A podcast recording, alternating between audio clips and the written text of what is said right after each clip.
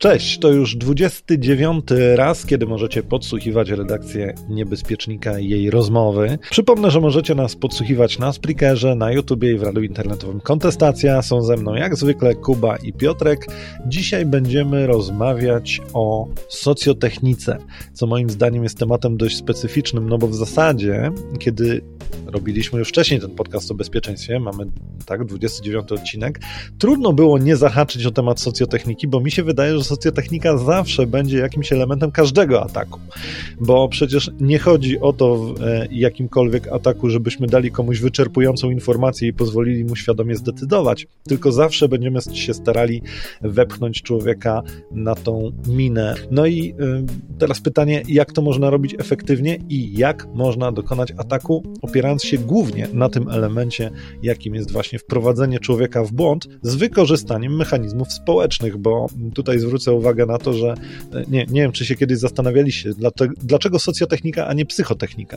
No właśnie dlatego, że jednak odwołujemy się tu bardziej do mechanizmów społecznych, wyrobionych społecznie, niż do jakichś tam cech osobowości. To ja może te twoje filozoficzne myśli spłycę, bo uprościmy cały temat odcinka chyba głównie do phishingu, bo to jest przykład implementacji socjotechniki najbardziej powszechny i taki, który widzimy na co dzień w naszym życiu jako internauci, ale również w naszym życiu jako pentesterzy i w zasadzie w tym odcinku będziemy się trochę przełączali pomiędzy osobami, które mają biały i czarny kapelusz na głowie, dlatego że Niebezpiecznik, jak pewnie część z naszych słuchaczy wie, jest też firmą, która wykonuje testy penetracyjne. I w ramach testów penetracyjnych ataki socjotechniczne zdarza nam się coraz częściej przeprowadzać, a raczej powiedziałbym, że jeśli klient jest chętny na atak socjotechniczny, czyli daje nam takie pole do popisu, wolny wybór, to my zaczynamy od socjotechniki, od phishingu i kończymy na socjotechnice phishingu, czyli można tutaj powiedzieć o 100% skuteczności. Trafianie, celowanie w ten element ludzki, który znajduje się w sieci firmowej za całkiem bezpiecznym sprzętem, no bo dzisiaj ten sprzęt jest dość dobrze skonfigurowany. Producenci przez ostatnie kilkanaście lat obecności swoich urządzeń w internecie nauczyli się, jak je wypuszczać z domyślną konfiguracją, no już odpowiednio zhardeningowaną, jak włączać automatyczne aktualizacje dla łatek bezpieczeństwa, także całkiem nieźle to wygląda. I ten element ludzki za tym całkiem bezpiecznym sprzętem się znajduje, pracuje na oprogramowaniu, znowu od strony oprogramowania też mamy dużo zabezpieczeń, tokeny różnego rodzaju, czy nawet samo wykrywanie ataków, algorytmy, które działają, wspomagają pracowników, żeby nie dali się podejść, ale jednak gdzieś tam na końcu jest właśnie ten element białkowy, do którego uda się zawsze dotrzeć, no bo jednak taka komunikacja jak telefon czy mail to jest coś, co zawsze jest puszczane w danej firmie i o ile uda się pokonać te nie do końca rozbudowane mechanizmy zabezpieczeń, to prawie zawsze pracownik takiego podrobionego maila odpowiedni scenariusz ataku otrzyma i padnie jego łupem. I ja to mówię jakby z doświadczenia kilkuletniego, kiedy te ataki wykonujemy, no ale teraz możemy się przełączyć dosłownie na plac boju, bo jest z nami Kuba, który może nie powiem kiedy i kogo, ale w niedalekiej przyszłości właśnie taki atak realizował dla jednego z naszych klientów i pewnie będzie chciał się podzielić problemami czy wyzwaniami, jakie stoją przed włamywaczem atakującym, którego Kuba symuluje. Powiem tak, jeżeli chcemy zaatakować takiego klienta, no to tutaj ja stosuję coś takiego jak rozpoznanie, jakich usług używa ten klient, czyli na przykład, jeżeli on korzysta z komunikatora Slack, ma tickety w Jirze, ma tego typu rzeczy, to staram się zbudować jakąś infrastrukturę, która będzie naśladowała to, co on ma. I pierwsza rzecz, no to nawet jeżeli ja bym postawił taką infrastrukturę, to pytanie brzmi, jak tego klienta na tą infrastrukturę przekierować, w jaki sposób go tam wysłać. No i teraz dwie metody takie najczęściej stosowane, to jest tak, pierwsza, wysłać mu po prostu jakiegoś podrobionego maila, gdzie prosimy go o wykonanie akcji dokładnie w tej domenie, a metoda druga to jest taka metoda bardziej pasywna, czasami nazywana typosquattingiem, to znaczy stawiamy domenę, która łudząco przypomina domenę klienta i liczymy na przykład na to, że pisząc tą domenę normalnie z palca on się pomyli. Na przykład mamy domenę mbank.pl, a ty szybko pisząc napiszesz nbank. No i teraz to jest taki typowy phishing, nazwijmy, który polega na tym, że ty logując się tam, podajesz swój login i hasło, a my to hasło i login przechwytujemy. Tak to wygląda od strony takiej praktycznej. Jeśli chodzi o zastosowanie na normalnych użytkownikach, no to nikt nie będzie analizował, z jakich usług ty korzystasz, jak to wygląda, tylko zwykle to są takie ataki masówki, to znaczy zakłada się, że na przykład większość ludzi w Polsce korzysta, załóżmy, z Allegro, więc ktoś postawi ci fałszywą stronę Allegro. Większość ludzi też korzysta z płatności internetowych, więc pewnie będzie jakiś fałszywy Dotpay, płatności 24, no i my mniej więcej w swojej pracy codziennej no stawiamy tego rodzaju usługi i staramy się tam wysłać ludzi. Tak to wygląda od strony technicznej. Ja tylko korektę zrobię, bo my masowo internautów nie atakujemy, tylko i wyłącznie pracowników danej firmy, ale tutaj podsumowując to, co Kuba powiedział, no to pierwszą taką rzeczą, na którą trzeba zwrócić uwagę, to jest to, co widać na temat naszej firmy, czy w ogóle na temat naszej obecności, usług, z których korzystamy w sieci, bo tak zwany rekonesans, rozpoznanie jest realizowane, no i oczywiście sensownie jest w kontekście danej firmy podrobić usługę, z której pracownicy na co dzień korzystają. I tak jak Kuba wspomniał, o ile ona wygląda 1:1 tak jak wygląda, to już nie do końca musi mieć ten sam adres strony internetowej, dlatego że no niestety ludzie bardziej patrzą ogólnie w większości na sam ten look and feel, a nie każdy pamięta o tym, żeby dokładnie zweryfikować nazwę domenową, chociaż tutaj też trzeba powiedzieć, że przy niektórych atakach, kiedy wykorzystujemy znaki z alfabetu różnych języków, które są bardzo podobne do łacińskich liter, no to ktoś nawet jak patrzy na tą domenę i szuka konkretnie literówki, to może jej nie zauważyć, bo znane są przecież domeny z literką K z akcentem na dole, z literką O z kropeczką na dole i takie domeny można budować, one podnoszą tą wiarygodność ataku, nawet jeśli ktoś jest przyzwyczajony do tego, żeby zawsze patrzeć na to, na jaką stronę ląduje, to tutaj może tego nie zauważyć, bo nie każda przeglądarka zamienia te adresy internetowe na tak zwany panic code, pokazując tam XN bla bla bla, czyli jakby sugerując, że to nie jest ta domena, na którą kliknąłeś, która normalnie w treści HTML-owej maila wyglądała w porządku, na okienku przeglądarki coś tutaj się posypało. Tego brakuje, zresztą na urządzeniach mobilnych też tego brakuje. Ludzie, którzy na urządzeniach mobilnych próbują coś robić, często korzystają z przeglądarek, które no automatycznie chowają ten pasek adresowy, albo te URL-e są bardzo długie i też wystarczy zrobić odpowiednią subdomenę na niewłaściwej domenie, komuś się nie będzie chciało tam kliknąć, przewinąć i zweryfikować do końca tego adresu, a wiadomo, że tą zieloną kłódkę czy certyfikat SSL-owy, telesowy, no to każdy dzisiaj może za darmo i momentalnie dla dowolnej domeny zrealizować. Także tutaj można chyba powiedzieć i podsumować skuteczność tych ataków tym, że często gubi nas, gubi pracowników rutyna i w zasadzie ich przyzwyczajenia, oni wpadają w to, co robią regularnie po kilkanaście razy dziennie czy tygodniowo, no i zapominają o tym, że za każdym razem powinni zrobić tą nudną weryfikację, kliknąć na adres, przesunąć zwłaszcza na urządzeniu mobilnym i jeszcze można byłoby powiedzieć, że przecież takie serwisy jak Google, czy takie firmy jak Google teraz starają się nawet w swoich implementacjach przeglądarkowych odchodzić od pełnych URL-ów, coraz bardziej to ukrywać, niwelować. Też jest to ciekawa rzecz, być może do rozważania, jak to wpłynie na skuteczność, nieskuteczność ataków phishingowych. Pozwólcie, że zadam wam wstydliwe pytanie, bo wielu specjalistów od bezpieczeństwa mówi o tym, jak phishing jest ciągle skuteczny, no bo jest. A teraz pytanie, czy daliście się kiedyś nabrać na phishing? Ja byłem blisko. Zwierz się, opowiedz, jak to było. Zwierzę się. Zresztą chyba kiedyś to wam być może opowiadałem, na pewno na kilku szkoleniach o tym wspomniałem. Byłem blisko, bo kiedyś kupowałem bilety lotnicze na połączenie, które nie było takie super standardowe. I ja wiedziałem już wcześniej od znajomych, że to połączenie no czasem jest, czasem nie ma. Lepiej zadzwonić do linii lotniczej, się upewnić, że rzeczywiście ono jest. Co też uczyniłem, co później wyklikałem, no i zadowolony z siebie, że udało mi się ten bilet kupić na tą trasę tak jak chciałem, za tą kwotę, za którą chciałem, w tej konfiguracji, w którą chciałem, poszedłem sobie zrobić kanapkę. No i kiedy wróciłem do komputera, miałem oczywiście już potwierdzenie tych biletów wcześniej, przed pójściem do kuchni. Kiedy wróciłem do komputera, patrzę na maila, a tam jest informacja: szanowny użytkowniku, twoje połączenie, twoje bilety zostały anulowane. No i mówię, kurde, no to dzwoniłem, wyklikałem, no jednak widać, że przynajmniej mieli rację, to połączenie jest trudne, no ale w tym mailu na szczęście była informacja, jeśli opłaciłeś już tą rezerwację, to możesz kliknąć tutaj, żeby odzyskać swoje pieniądze. No i automatycznie najeżdżam na to, kliknij tutaj, czy tam redeem i mówię, chwila, patrzę na adres, a to jest zupełnie inna strona internetowa. I prawie bym się na to złapał, gdyby nie to spojrzenie i myślę, że gdyby nie moje jakby doświadczenie zawodowe. Natomiast zwróćcie uwagę, że to, co skłoniło mnie do tego, żeby prawie się na to nabrać, sytuacja to było przede wszystkim, tak, to było to, że ten phishing wstrzelił się dosłownie w to okno, nie wiem, 5-10-minutowe, kiedy ja byłem mega uwrażliwiony na bilety lotnicze, czy ich odwoływanie. Ja miałem bardzo podobną sytuację, powiem ci, też na niej opowiadam na szkoleniach, bo to też mnie dużo nauczyło. To znaczy w dniu, kiedy kupowałem swoje mieszkanie, wiedziałem, że będę musiał wypłacić dużo pieniędzy z konta, ponieważ sprzedający uparł się na gotówkę.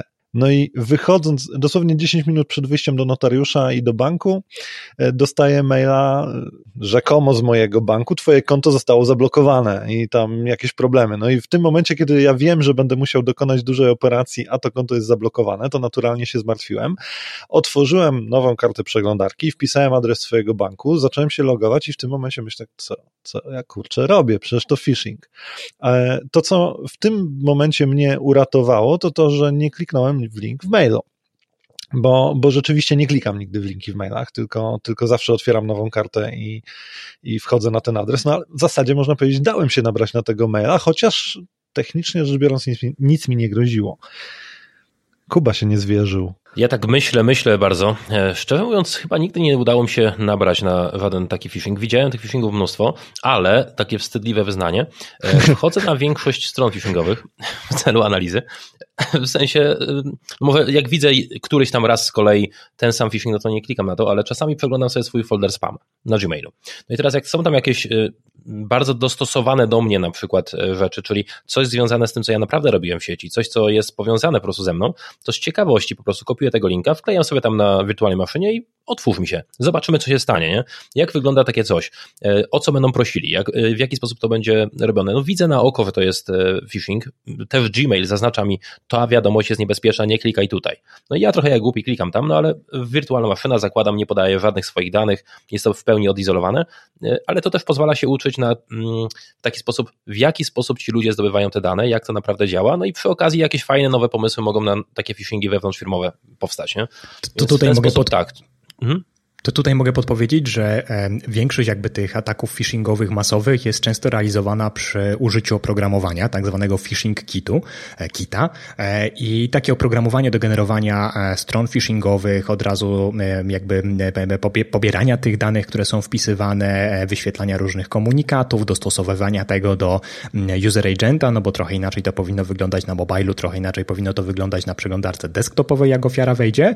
Takich phishing kitów trochę jest. I można się z nimi zapoznać, bo one są do pobrania albo kupienia w różnych miejscach w internecie, nie będziemy tutaj robili reklamy, ale kiedy zapoznamy się z takim kodem źródłowym tego phishing kita, to bardzo często możemy zauważyć, że niektóre z nich mają dość przewidywalne ścieżki, w których umieszczają taki plik z logiem, czyli z informacjami, które ofiary podały. W związku z czym można sobie napisać bardzo prosty, no, nie tyle brute forcer, co po prostu forceful browser, trzeba byłoby powiedzieć profesjonalnie, czyli skrypt, który po prostu na pałę, w zależności od tego, jaki to jest phishing kit, albo próbuje 20-30 przewidywalnych lokalizacji, albo próbuje ustalić od razu po kodzie źródłowym wygenerowanej strony albo innych pewnych artefaktach, z jakim phishing kitem mamy do czynienia i odwołać się do pliku users dump, log.txt, albo w zależności od phishing kitu różnie się to nazywa, czy też użytkownik może to też różnie nazwać, do takich plików i próbuje z takiego serwera automatycznie pobrać tą listę, czyli mówiąc wprost, ktoś może zrobić taki atak, nawet być może on będzie skuteczny, nieskuteczny w zależności od tego, do kogo to pośle, kiedy to pośle, kto jest ofiarą, a ktoś inny, kto trafił na ślad takiego ataku, ale nie dał się wydymać, jak na przykład Kuba, może sobie wejść na odpowiednią stronę internetową, znaczy tą phishingową pod odpowiednią ścieżkę i pobrać listę osób, które dały się nabrać i poinformować je na przykład, słuchaj, no logowałeś się koncie, bo tutaj w tym logu są takie informacje, może zmień hasło. Też bardzo często różnego rodzaju firmy ISP, którzy reagują na abuse requesty, no bo wiadomo, że te phishing kity są osadzone na serwerach, stronach internetowych, które nie należą, nie są własnością atakujących, tylko bardzo często są to zhakowane stronki albo zhakowane serwery. To kiedy taki ISP patrzy na ten serwer po zgłoszeniu, no to też może poddać pliki, które tam się znajdują, analizie i wyłuskać, ile było ofiar i w zależności od czasu i chęci poinformować te ofiary, te osoby, że no, stały się ofiarą takiego właśnie ataku phishingowego, no bo to jest w tym logu. Okej, to może taka moja propozycja. Spróbujmy przejść przez taki atak phishingowy, jak on wygląda tak krok po kroku i jak na każdym z tych kroków można byłoby się zabezpieczyć. Bo pierwsza rzecz, którą dostaje zwykle ofiara, to jest po prostu mail. Przychodzi mail od kogoś, kogo znamy, czy to z pracy, czy to jakiś dostawca usług, czy to jest na przykład jakiś Allegro. No i teraz pierwsza rzecz, jak to rozpoznać? Skąd wiadomo, czy to jest naprawdę mail od Allegro, czy też nie?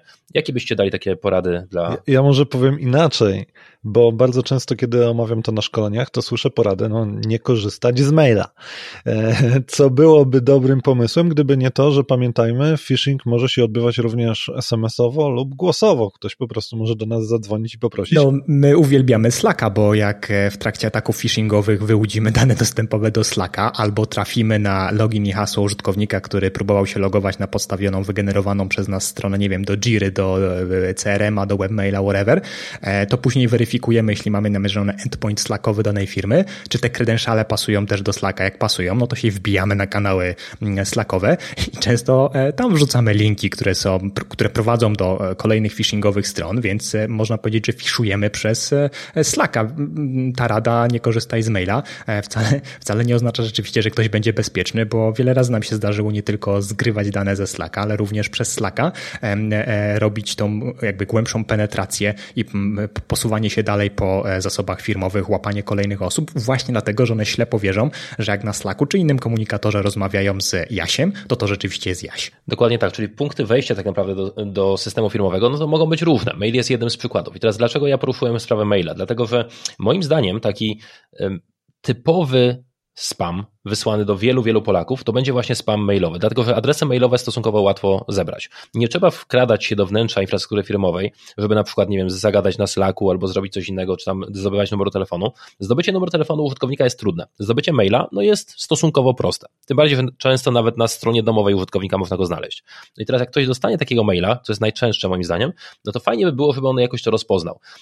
Ja powiem, jakie ja metody stosuję, podszywając się pod maila. Pierwsza, najprostsza metoda to jest metoda użycia domen z literówką. Czyli po prostu jak masz domenę, załóżmy pocztaonet.pl, to ja wysyłam z nadawcy poczta, nie wiem, kunet.pl na przykład na tej zasadzie. I liczę na to, że użytkownik, który dostaje takiego maila, no nie zauważy zmiany jednej literki. To jest taka pierwsza rzecz. Jeżeli chodzi o zabezpieczenie się jeszcze innego rodzaju, czasami podszywam się wraz z kolegami na przykład pod prawdziwą domenę, bo to też taka informacja dla osób nietechnicznych. Jeżeli wysyłamy maila, to co widać w tym polu, od kogo przyszedł mail, to jest definiowane. To znaczy możemy tam wpisać cokolwiek chcemy. To jest coś takiego, jak wysyłam list pocztą. To na liście piszemy nadawcę. No i teraz jak napiszesz tam Andrzej Duda, na przykład na liście, no to w takim razie on też dojdzie, bo nikt nie jest w stanie tego nadawcy zweryfikować. Jak się zabezpieczyć przed czymś takim? Zabezpieczyć trzeba swoją domenę. Tutaj nie chcę mówić, jak dokładnie to działa, ale dwa słowa. Pierwsze to jest SPF, a drugie DKIM. Jeżeli te jeszcze DMARC. I DMARC-a jeszcze, 3 słowa, dobra. Jeżeli te 3 rzeczy sobie pogooglamy, to domena będzie zabezpieczona pod tym względem, że nie będzie się dało wysłać maila podszywając się bezpośrednio pod nas, ale atak poprzez literówki nadal będzie możliwy. To jest taka pierwsza rzecz. Co jeszcze byście poradzili sprawdzać? Powiem wam, że ja marzę o domenie qov.pl. Dlaczego? Bo to wygląda podobnie jak gov. A to już chyba, nie pamiętam, czy nie dziennikarze Wyborczej parę lat temu nie zrobili takiego właśnie, no nie tyle phishingu, co typosquattingu, który polegał na tym, że kupowali domeny cbagov.pl, czyli bez tej Aha, rozumiem. No, tak, bez tej kropki, nie? I kupowali te domeny, ustawiali catch-alla, czyli serwer pocztowy, który przyjmuje korespondencję na każdy adres w tej domenie i czekali.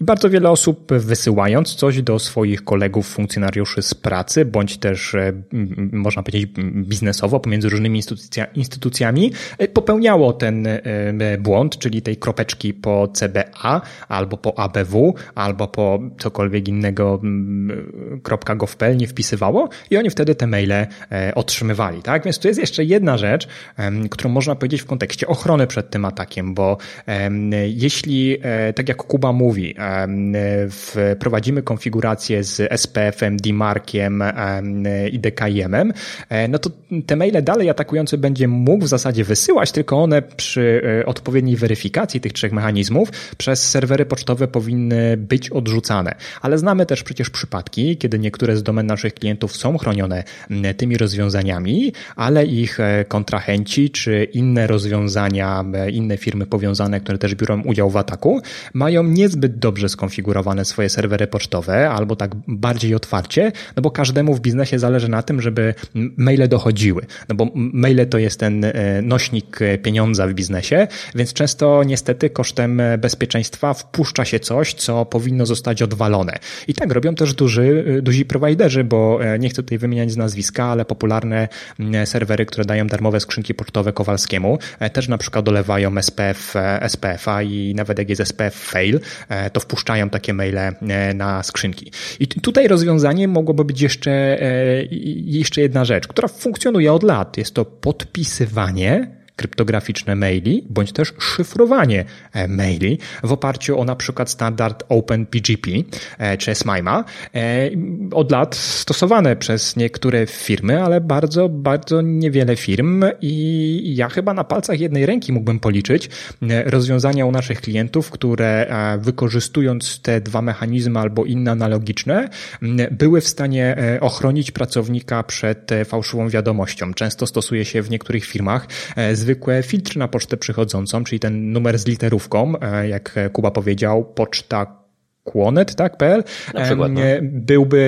byłby złapany nie na zasadzie podpisywania, bo podpisywanie i te mechanizmy kryptograficzne mają ten problem, że trzeba byłoby wszystkich rozmówców zachęcić do korzystania z nich, a w ogóle jeszcze wszystkie klienty powinny wspierać, a teraz mamy niehomogeniczne środowisko i klienty mobilne i coś wspiera, nie wspiera, ktoś chciałby przez weba, tamtego nie ma i tak dalej, są problemy z tym, ale można zrobić zwykły filtr na pocztę przychodzącą.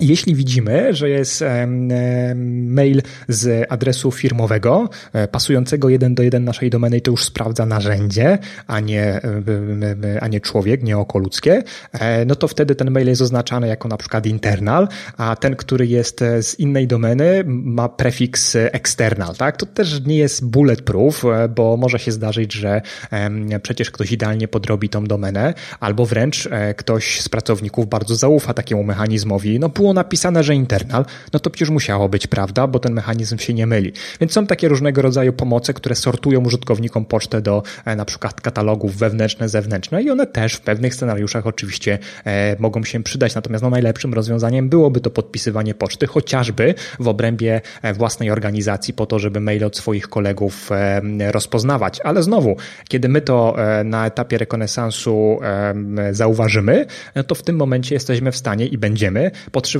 się nie pod pracownika przełożonego, kolegę z tej samej firmy, ale na przykład pod kontrahenta, bo przecież firma nie robi biznesu tylko wewnętrznie, tylko robi też zewnętrznie i z zewnątrz do wewnątrz też mogą być różnego rodzaju ciekawe ataki. Wszystko tak naprawdę zależy od tego, co jest celem, czy jest to pozyskanie informacji, czy pozyskanie jakichś danych logowania, więc naprawdę paleta ataków tutaj jest olbrzymia. Ja jeszcze jedną taką radę dam, bardzo prostą do zastosowania i naprawdę nieskomplikowaną technicznie. Kup literówki dla swojej domeny. Po prostu. Czyli jeżeli masz domenę, która ma szansę na coś takiego jak literówki, na przykład mamy niebezpiecznik, niektórzy piszą przez Z, niektórzy przez S na przykład, no to kup właśnie tą, gdzie się często mylą. Jeżeli masz na przykład jakąś, nie wiem, coś mi wpada do głowy, no dużo na przykład niemiecko brzmiących nazw ma na przykład podwójne S w nazwie domeny. i ludzie nie wiedzą, czy napisać to z podwójnym S-em, czy z pojedynczym S-em, więc kup taką i taką. Pierwsza rzecz, że nie będzie się traciło trafiku, czyli jak ktoś będzie z palca pisał adres, to po prostu trafi na tą stronę, a druga rzecz, jak ktoś będzie adresował to po prostu z palca, to w takim razie ten mail nie trafi gdzieś tam do pana hakera, który wykupił literówkę, tylko do ciebie. No i koszty wdrożenia tego to są koszty roczne opłaty za domenę, to jest jakieś, nie wiem, 30 do 50 zł, nic więcej. I to będzie prostsze do wdrożenia niż wszystkie te właśnie pozostałe rzeczy, typu właśnie filtrowanie po stronie serwera i inne takie rzeczy. Taki pierwszy krok, bym powiedział. A ja nie jestem w sumie pewien, czy to jest dobre rozwiązanie, bo tak na marginesie w ogóle my mamy domenę Niebezpiecznik przez S, polecam tam wejść, jest niespodzianka. Czasami odwiedzam. Dziennie tam jest około 30 osób, ale wracając do tematu przewodniego, Kuba, myślisz, że to rzeczywiście jest sens kupować każdą domenę .support.dev, cokolwiek? Nie o tym mówię, zupełnie nie. Myślę o prawdziwej domenie, czyli top level domain, tylko przykładowo mamy sobie domenę, załóżmy, nie wiem, alamakota.pl. Teraz nie kupowałbym .com, .coś, tylko chodzi o to, żeby znaleźć takie najpopularniejsze literówki, jakie mogą się znaleźć w tym alamakota, na przykład zjedzenie jakiejś literki, która często się zjada na tej zasadzie, albo na przykład mamy Allegro, prawda? Albo mamy Google. Google, jak zobaczymy sobie, jakie domeny kupiło Google, bo da się to zobaczyć na przykład na liście kupionych certyfikatów, oni kupili Google przez 1O, przez 2O, przez 3O, przez 4O, rozumiecie, o co chodzi?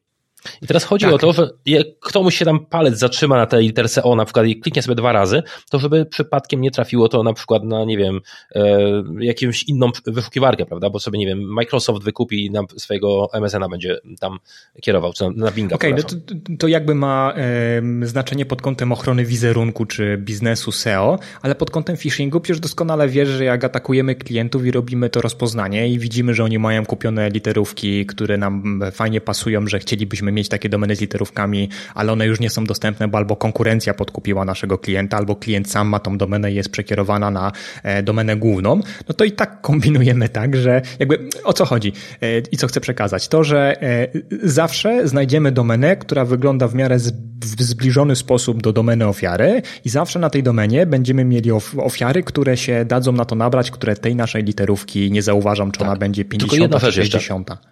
Powiem o jednej rzeczy, bo kupowanie literówek nie służy tylko temu, żeby haker nie wymyślił takiej literówki, co my chcemy kupić. Tylko chodzi o to, że ludzie, którzy normalnie po prostu chcą wysłać maila, zrobią literówkę, bo nie wiedzą, jak się pisze ta trudna nazwa anglojęzyczna na przykład i teraz to trafi na przykład na domenę kupioną przez hakera. Jako przykład, nie będę podawał nazwy firmy, no kilka zleceń temu na przykład w Niebezpieczniku realizowane zlecenie, domena została postawiona na zasadzie kupiłem domenę literówkę, podpiąłem MX-y, czyli serwery do odbioru poczty, i tyle. Poszedłem na obiad.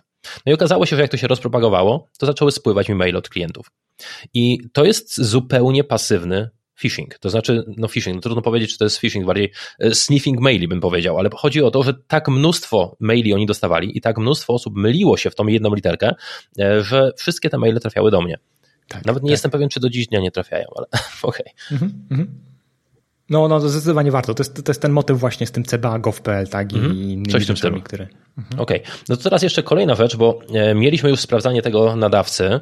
No i teraz załóżmy, dostajemy tego maila. W środku maila jest link. No to pierwsza rzecz, jaką człowiek sobie powinien tak wyrobić, to jest przeczytanie linku, jeżeli on jest napisany po prostu, jak on wygląda. Często ludzie kończą czytać po prostu po nazwie domeny. Jest na przykład https, czyli jestem bezpieczny, allegro.pl i klikam. A to może być allegro.pl, fałszywa domena, nie klikaj tu, .ru, nie? Na tej zasadzie, żeby po prostu popatrzeć na to, w co my klikamy. Chociaż samo patrzenie też nie do końca jest dobrym wyjściem, bo mail może być wysłany na przykład w HTML-u, prawda? Jeżeli mamy w HTML-u, no to w takim razie trzeba by się jakoś przed tym zabezpieczyć. Jakie rady byście podali, jeżeli chodzi o takie zabezpieczenie? Najeżdżamy na. A ja bym jeszcze powiedział inaczej. Fajnie by było zabezpieczyć się inaczej. Nie najeżdżamy na i sprawdzamy, tak? Tylko na przykład skorzystać z jakiegoś fajnego dostawcy poczty. Nie mówię o tym, żeby cała firma się na przykład przeniosła do Google'a, bo to może kosztować, ale jeżeli my z prywatnej poczty na przykład korzystamy, to ja na przykład polecam ludziom Gmaila. No z prostego względu, Gmail po prostu jak zobaczy, że link napisany nie jest równy temu, dokąd to prowadzi, to od razu powie, to jest phishing, koniec. No i teraz, jeżeli my mamy swoją prywatny serwer pocztowy, bo taka moda jest ostatnio, każdy geek musi mieć swój serwer mailowy, to twój serwer mailowy nie ma takiej funkcji. i w takim razie no tutaj już tracimy na tym bezpieczeństwie, więc fajnie byłoby po prostu swoją pocztę prywatną gdzieś w jakimś takim bezpiecznym miejscu trzymać. Ja mam jedną radę odnośnie tych maili i maili z linkami, chociaż pamiętajmy, że phishing to nie tylko jest klikanie w linki i podawanie gdzieś danych dostępowych do jakiejś podrobionej stronki, bo to również może być podszycie się pod kogoś i poproszenie w zwykłym mailu: stary, podeślij mi raport z tego i z tamtego zlecenia, tak? Albo to mi tą fakturę, albo przypomnij mi dane logowania do czegoś, jeśli ktoś uwierzy, to może to przekazać. Więc... I wypada wspomnieć, że czasami jest tak, że mail phishingowy nie kieruje do strony logowania, tylko skieruje nas do jakiejś strony, gdzie jest jeszcze tu kliknij, a teraz jeszcze to i dopiero wtedy mamy gdzieś tam w trzecim, czwartym kroku stronę logowania, co też mam wrażenie usypia czujność. Z takimi rzeczami mieliśmy do czynienia tam, gdzie były przekręty na bramkę Dotpay, gdzie wydaje się, że ktoś wydłuża człowiekowi tą drogę do strony logowania, a w rzeczywistości usypia jego czujność. Tak, jeszcze jedna rzecz, bo czasami wewnątrz maila może nie być absolutnie niczego, co kieruje na zewnątrz. Czyli to jest mail, na który my mamy odpowiedzieć. I to nie koniecznie musi być mail, gdzie odpowiadamy tajnymi danymi, ktoś nam mówi podaj login i hasło, my wysyłamy, bo mamy kiepski dzień, nie? Tylko chodzi o to, że istnieje coś takiego jak atak na przykład zatruwania książki adresowej. Polega to na tym, że dostajesz maila na przykład od kolegi z pracy, no i teraz tam jest informacja: hej, działa ci poczta? Doszło? Potwierdź. No i ty odpisujesz: tak, doszło. Koniec ataku. Ale w tym momencie co się stało? Ten mail, który został wysłany do ciebie, został wysłany z domeny z literówką. No i teraz jeżeli ten mail został wysłany do ciebie i pierwszy raz odpisujesz, to w wielu klientach poczty ten adres mailowy ląduje na książce adresowej. Jeżeli teraz będziesz z palca adresował sobie do tej osoby maila i zaczniesz pisać Jan Kowalski, to w podpowiedziach wyskoczy kto? No ten, komu ostatnio odpowiadałeś. I teraz od tego momentu korespondencja z tą osobą, z Janem Kowalskim, będzie szła przez adres fałszywy, a nie ten prawdziwy. Więc też warto zobaczyć, komu my odpowiadamy tak naprawdę. Taka jeszcze jedna technika, jak klikamy na odpowiedz, to czasami pole, gdzie jest ustawione komu odpowiedzieć, może być inne niż nadawca, to znaczy nadawca to jest prezes małpa twoja nazwa firmy.pl, klikasz odpowiedz i odpowiadasz do zły haker, darmowy hosting tam RU, nie? Na tej zasadzie, więc warto zobaczyć po prostu, komu my odpowiadamy. To może kolejna rzecz, jak już mieliśmy gorszy dzień i kliknęliśmy w tego maila, w tego linka, to jest szansa, że nic złego się jeszcze nie stało, bo jeżeli to był typowy atak socjotechniczny, no to w takim razie będzie próbował wyłudzić dane. Niekoniecznie tam będzie zero day na stronie, ale na przykład będzie wyłudzanie danych. No i teraz pierwsza rzecz, jeżeli mówi się komuś, że popatrz, czy jest zielona kółeczka, to samo co Marcin powiedział, zieloną kółeczkę można mieć w obecnych czasach za darmo, więc w zasadzie zielona kółeczka mówi tylko tyle: ruch jest szyfrowany, ale nie jest powiedziane do kogo, równie dobrze do pana hakera, prawda? Więc co należy sprawdzić? Ja mam taką zasadę, jeżeli widzę panel logowania, to czytam adres URL, u góry napisany, po prostu. I kolejna sprawa, jeżeli mam taki zwyczaj, jeżeli pyta mnie jakaś usługa o podanie loginu i hasła, a ja wiem, że byłem zalogowany, to w takim razie co mogę zrobić? Mogę zrobić coś takiego jak otworzenie nowego taba i tej samej strony obok, to znaczy po prostu otwieram sobie na przykład Gmaila obok, czy ten Gmail będzie mnie pytał o zalogowanie, czy też nie, na tej zasadzie. Jakieś inne rady byście mogli dać? Jestem generalnie ogromnym fanem nie klikania w linki w mailu. To też właśnie. To znaczy, może powtarzam to z uporem maniaka i zbyt prosto do tego podchodzę, ale moim zdaniem właśnie wyrobienie nawyku nie klikania w linki w mailu ma szczególne znaczenie. Ja nie do końca ufam w ludzką ostrożność, ufam ludzkiej ostrożności, wiesz o co chodzi. To znaczy moim zdaniem każdy z nas może mieć gorszy dzień, dlatego lubię takie proste rozwiązania, które zawsze działają, a takim jest nie klikać w linki w mailu i tyle. W zasadzie życzyłbym sobie, kiedyś nawet ktoś mnie pytał, czy nie ma jakiegoś klienta poczty, który by po prostu, nie wiem, wywalał wszystkie linki, blokował wszystkie wychodzące. No pewnie by to coś dało. Czasami w firmach się stosuje coś takiego, że jak mail przychodzi do człowieka, to na początku przez te wszystkie linki przechodzi jakiś system, który skanuje te linki i dopiero wtedy ta wiadomość trafia do ciebie. I takie systemy wykrywają na przykład literówkę, wykrywają jakieś zbliżone nazwy domen, wykrywają właśnie HTML-a, który linkuje nie tam, gdzie powinien, na tej zasadzie. Jeszcze jedna taka rzecz, jeżeli już otworzyliśmy stronę z logowaniem, to ja stosuję coś takiego jak menadżer haseł. No i menadżer haseł nie broni przed atakami phishingowymi, bo jak moje tajne hasło wrzucę na czyjejś stronie, to będzie jego tajne hasło, prawda? Ale o co chodzi? Chodzi o to, że jeżeli kliknę sobie na ten kluczyk typu uzupełnij moje dane, a nazwa domeny ma literówkę, ja tego nie zauważyłem, to menadżer haseł tego nie uzupełni. No i w tym momencie ja poprzez to, że nie znam swoich haseł do większości usług, a korzystam z menadżera, od razu widzę, jak menadżer nie działa, to nie staram się go naprawić, tylko od razu wiem, jesteś na złej stronie. Albo uzupełni, bo niektóre z menadżerów haseł bazują na przykład tylko i wyłącznie na tytule okna. Może się tak zdawać. W sumie tak. No, więc tutaj ja w ogóle jestem, tak wracając do tego tematu i bardziej filozoficznie do niego podchodząc, ja jestem zwolennikiem tego, że tak jak Marcin powiedział, każdemu z nas może się zdarzyć pomyłka. Każdemu z nas może się zdarzyć te 5 minut, kiedy jesteśmy mniej czujni na dany typ maila. Patrz ten przykład mój z biletem lotniczym. I ja byłbym w ogóle za tym, żeby nie naprawiać na siłę protokołu poczty elektronicznej, który powstawał w latach 70., jeden z pierwszych protokołów sieci internetowej, kiedy sieć internetowa była niewielka, byli w niej tylko zaufani ludzie i nikt nikogo nie oszukiwał, nie służyło to do komunikacji otwartej, publicznej, a dzisiaj sieć jest duża, mamy tam biznes, mamy tam ludzi niezaufanych i dalej korzystamy z tego no, prawie że 50-letniego protokołu do wymiany kluczowych informacji, więc ja bym do tematu poszedł w inny sposób. Jeśli chcemy się zabezpieczyć przed phishingiem, który ma na celu pozyskanie danych dostępowych, to nie jest możliwe. W sensie pracownik zawsze da się oszukać i wpisze login i hasło nie tam, gdzie powinien wpisać, nie zauważy, będzie mieć gorszy dzień, ktoś wykorzysta jakiś błąd w kliencie, których jest coraz więcej. My przełączmy, jako osoby odpowiedzialne za serwisy internetowe, panele logowania na two-factor authentication.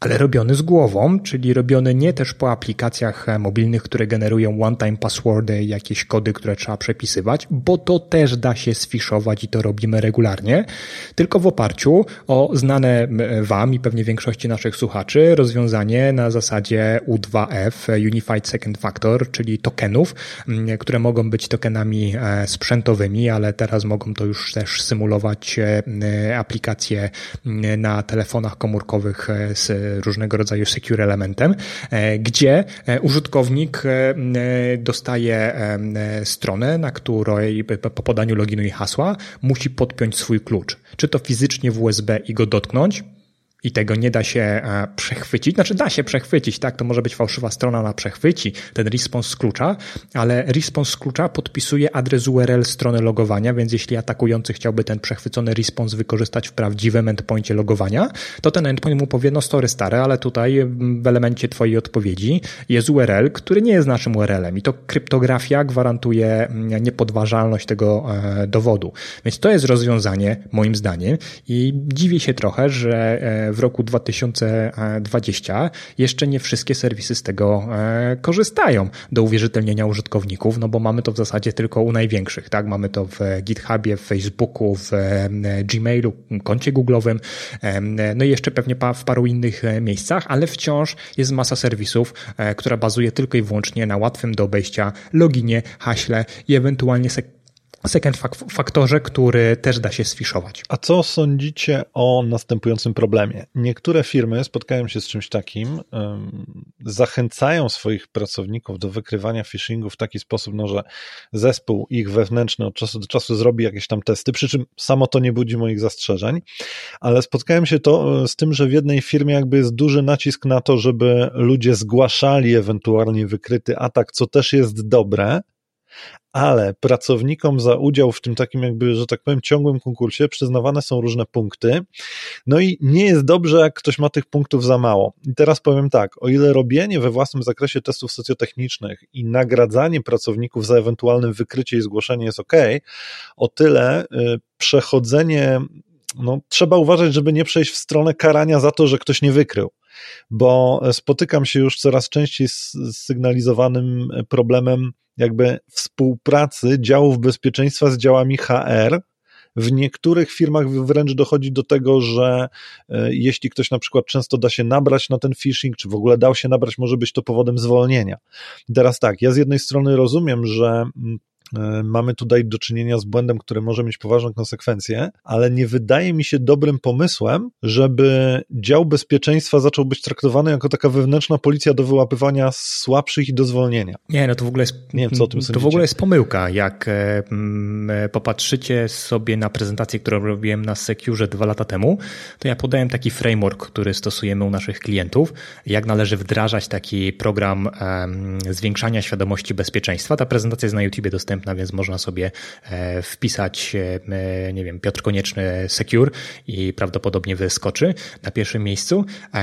I tam jedną z podstawowych zasad, którą należy przestrzegać, kiedy się taki program podnoszenia świadomości bezpieczeństwa wdraża w firmie, to jest zasada marchewki, a nie kija. Można oczywiście robić rywalizację i to jest super, nagradzać tych najbardziej aktywnych, zachęcać ich do zgłaszania i różnych incydentów i za te zgłaszania przyznawać punkty, tylko trzeba mieć świadomość tego, że jeśli to jest duża organizacja i nagle zachęcimy ludzi wartością materialną, tak jak niektóre z naszych firm, klientów robią, czyli na przykład dają pod koniec kwartału czy półrocza lepszy telefon dla top 10 osób, które najwięcej punktów mają, bo zgłaszały różne incydenty, nie tylko phishingi, albo dają lepszy samochód służbowy czy weekend w hotelu z osobą towarzyszącą, jakimś takim fajnym, no to ludzie rywalizują, zgłaszają, czyli tych incydentów nagle na skrzynce do zgłaszania incydentów w firmie pojawia się wielokrotnie więcej niż do tej pory i my się z tym spotkaliśmy, gdzie klienci, którzy wdrożyli tą poradę, wdrożyli taki program,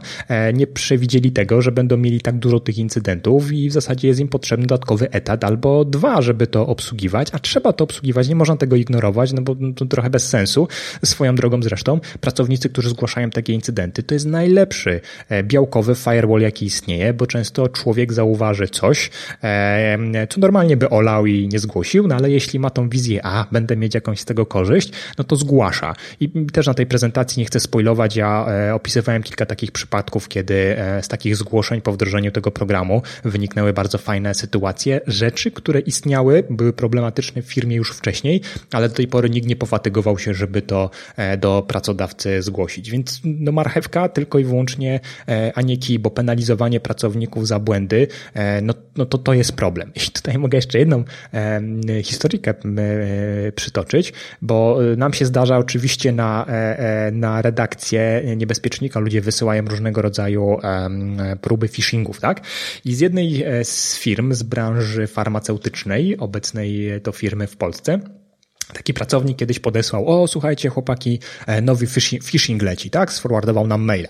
No my patrzymy na tego maila, no nie pokrywa się to z innymi zgłoszeniami z danego dnia. Wchodzimy na tą stronę docelową, żeby zobaczyć, a kto tutaj może robi jakiś skomplikowany atak APT na pracowników bądź dużej firmy medycznej, ciekawostka, tak? No i na tym po kliknięciu widzimy, drogi pracowniku firmy XYZ, dałeś się nabrać, tu twój dział bezpieczeństwa, coś tam. Czyli była zabawna sytuacja, kiedy pracownik danej firmy nie dał się złapać na próbę phishingu, zgłosił ją do nas na zewnątrz, a nie zgłosił tego do swojego działu bezpieczeństwa, jednocześnie dając nam dostęp do publicznej strony, która była i jakby pokazując, jak wyglądają te testy bezpieczeństwa, jak wygląda cały poradnik, jak wyglądają pewne informacje, które ja bym nazwał informacjami nie do końca powinnymi być dostępnymi na zewnątrz, nie wiem, czy to dobrze powiedziałem, a których można było się dowiedzieć, jeśli się w ten link kliknęło, więc pracownik nie dał się nabrać na phishing, ale zrobił trochę taki wyciek informacji firmowych. Ale nam można bezpiecznie wyciekać i piszcie do nas jak najwięcej. Tak, gwarantujemy anonimowość. Okej, to gdzie teraz jesteśmy, tak? Dostaliśmy maila, powiedzieliśmy, na co należy zwrócić uwagę, powiedzieliśmy, żeby lepiej nie klikać w link, powiedzieliśmy, że dobrze jest mieć 2FA. Ja bym powiedział jeszcze o takich rzeczach, które mogą zdarzyć się w mailu, to znaczy jeżeli mamy jakikolwiek mail z załącznikiem, prawda? No to warto wiedzieć, że niektóre typy załączników, na przykład dokumenty Worda albo Excela, są częściej wykorzystywane podczas ataków, no dlatego, że mogą zawierać makra. Domyślnie te makra są wyłączone, ale jakimś cudem tam się zdawa zawsze komunikat, że musisz uruchomić te makra po to, aby tam coś, nie wiem, zaczęło działać, odszyfrowało się, inne takie rzeczy. To zwykle jest połączone z jakimś takim triggerem strachu, to znaczy dostałeś kredyt, hipotekę, aby dostać więcej informacji, włącz makra i otwórz załącznik, nie? No i teraz człowiekowi się wyłączy mózg, bo się boi, więc w takim razie chce czym prędzej dostać się do załącznika. Można taką prostą taką korelację w mózgu sobie zrobić. Jeśli ktoś coś wspomina o makrach, to jest zło. No i tyle. Po prostu nie uruchamiamy tego nigdy. Ja tylko jeszcze podpowiem, że to niekoniecznie będą makra, bo to po polsku chyba się w Office nazywa włącz zawartość. Włączanie zawartości, no tak. Tłumaczenia polskie zawsze są piękne. Tak. Okej. Okay. Mm-hmm. I Jeszcze inna rzecz to szyfrowane załączniki na przykład, nie? Załączniki szyfrowane, ale hasło podane w środku maila. To też warto na coś takiego uważać, no albo mamy do czynienia z dziwnym nadawcą, który nie do końca rozumie, na czym polega security, albo prawdopodobnie z panem hakerem, który chce po prostu obejść twój system skanowania maili. Oraz inne ciekawe dodatki, bo teraz mi właśnie przypomniałeś o czymś, o czym rozmawialiśmy przed nagraniem. Phishing, poza tą formą najbardziej popularną, może przyjmować różne formy dziwne i nietypowe, rzadziej spotykane. Jedną z nich jest Krishing, chyba tak się to powinno czytać, czyli QR-ishing, czyli mamy do czynienia z taką sytuacją. Przychodzi do nas mail na skrzynkę firmową, zawiera on link do jakiegoś tam firmowego zasobu, ale ten link najczęściej nie działa i jest też informacja na przykład, no drogi użytkowniku, tam Office 365, czy tam innego oprogramowania, które w firmie używają, jeśli ten link ci nie działa, to weź swoją komórkę, zeskanuj ten kod QR.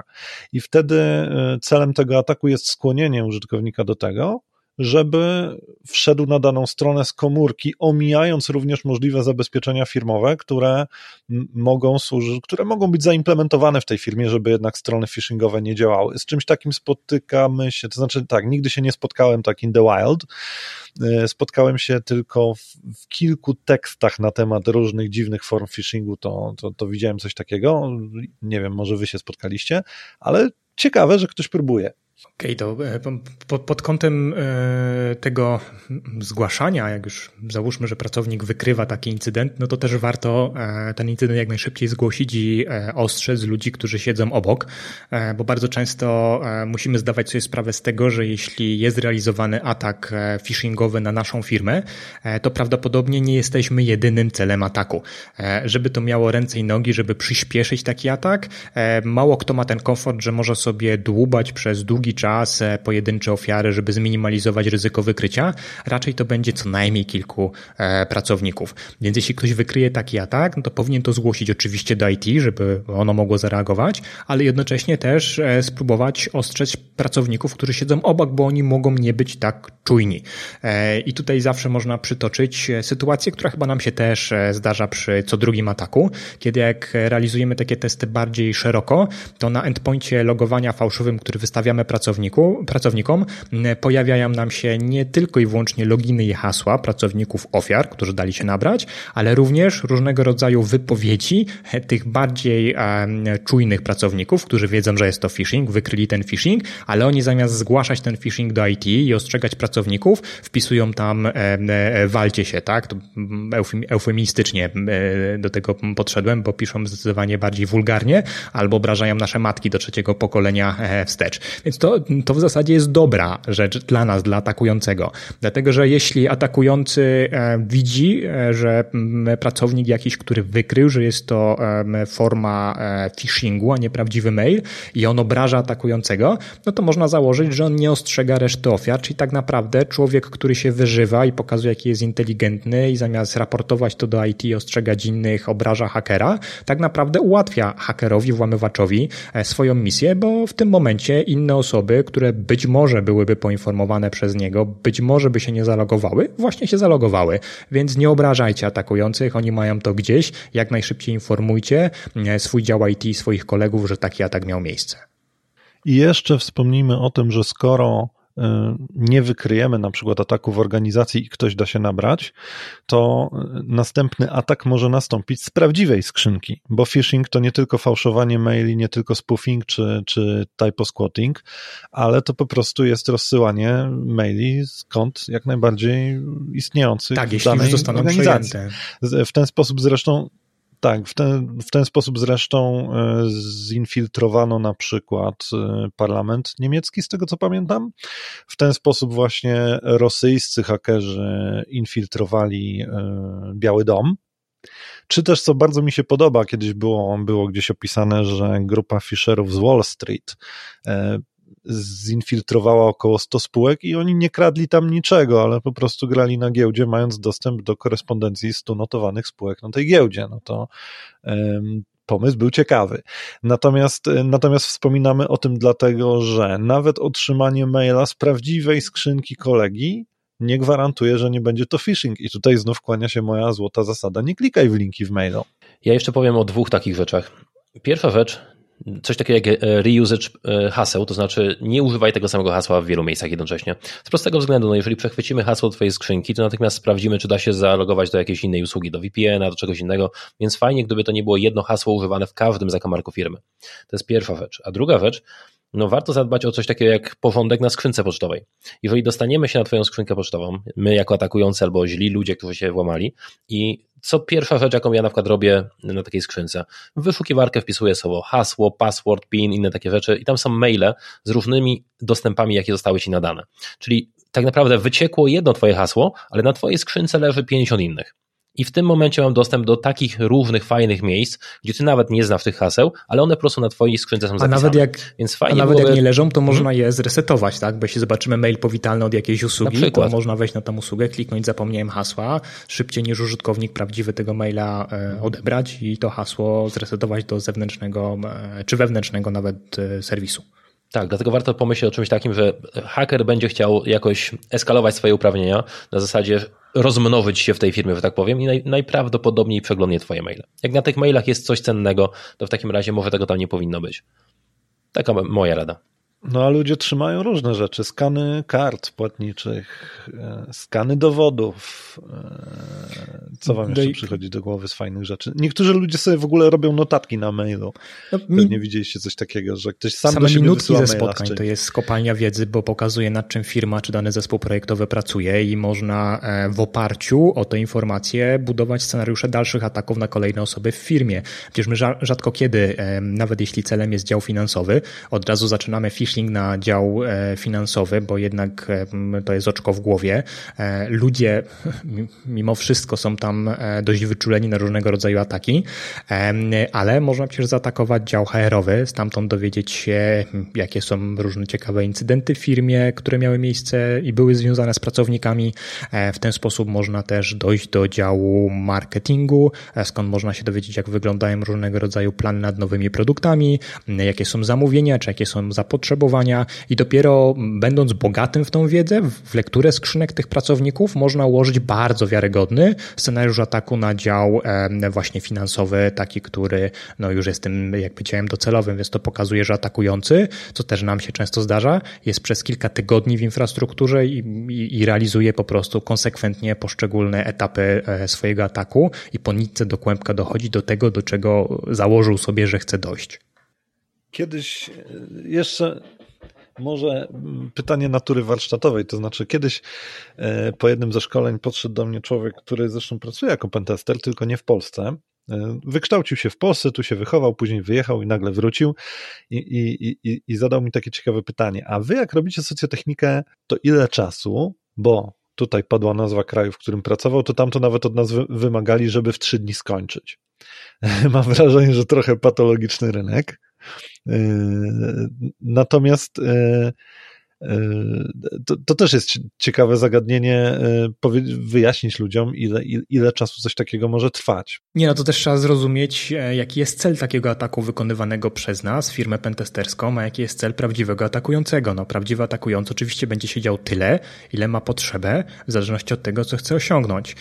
My, realizując takie testy, mając na celu udowodnić, czy się coś da zrobić, przetestować, zebrać statystykę pracowników, niekoniecznie będziemy chcieli nawet robić część tej penetracji, ba, część klientów nie życzy sobie, żeby robić tą penetrację, życzy sobie zgrubne statystyki, kto się dał podejść i wprowadził login i hasło i nawet proszą nas o to, żeby tych loginów i haseł nie weryfikować, chociaż endpointy są publicznie dostępne.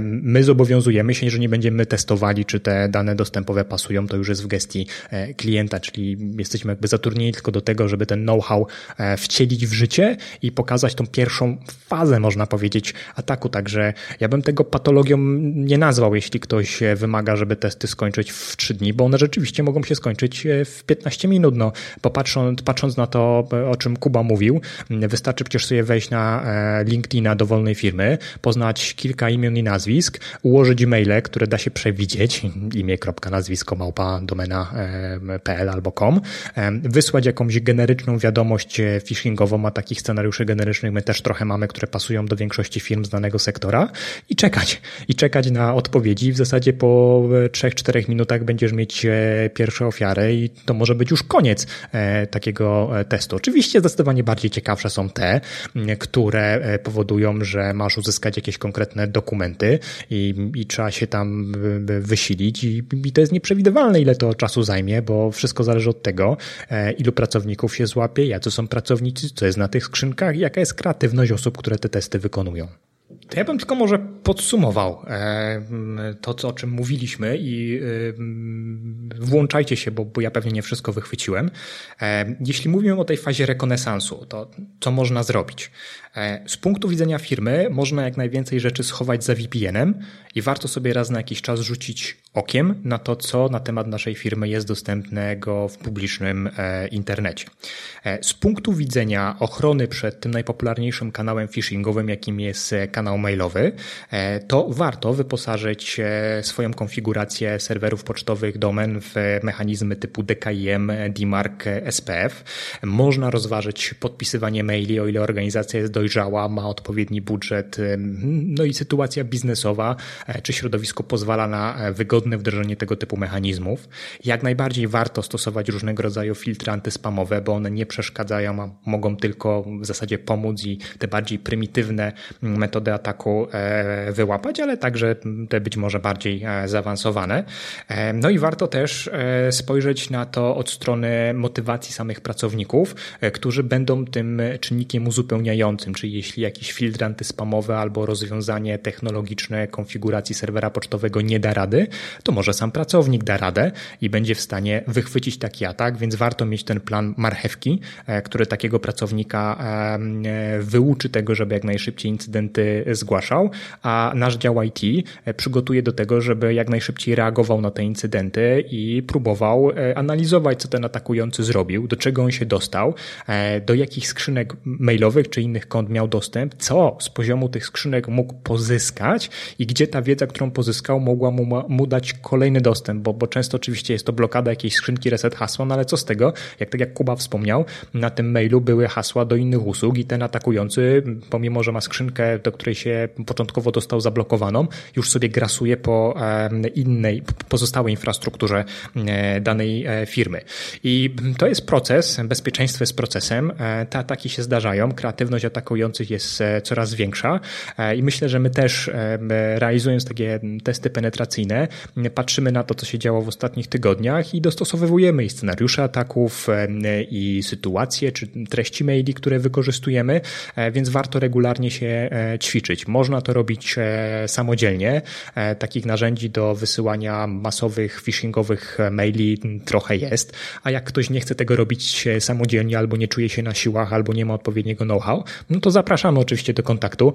Z chęcią pomożemy i Kuba czy inni pentesterzy założą odpowiednie kapelusze, przyjmą postać waszych kolegów, koleżanek albo kontrahentów i trochę was pomęczą takimi mailami, czy to przez 15 minut, czy to przez 3 dni, czy przez 2 tygodnie, w zależności od tego, jakie będą cele stawiane takim atakom. Natomiast no, jak najbardziej warto świadomość pracowników podnosić, bo zwykły sprzęt i oprogramowanie nie jest wystarczającym czynnikiem zabezpieczającym firmę przed wyciekiem dokumentów, czy przed udzieleniem informacji atakującemu, które pozwolą na dostęp do infrastruktury firmowej z zewnątrz. To co, dziękuję Ci, Piotrku, dziękuję Ci, Kubo, za podzielenie się swoimi doświadczeniami.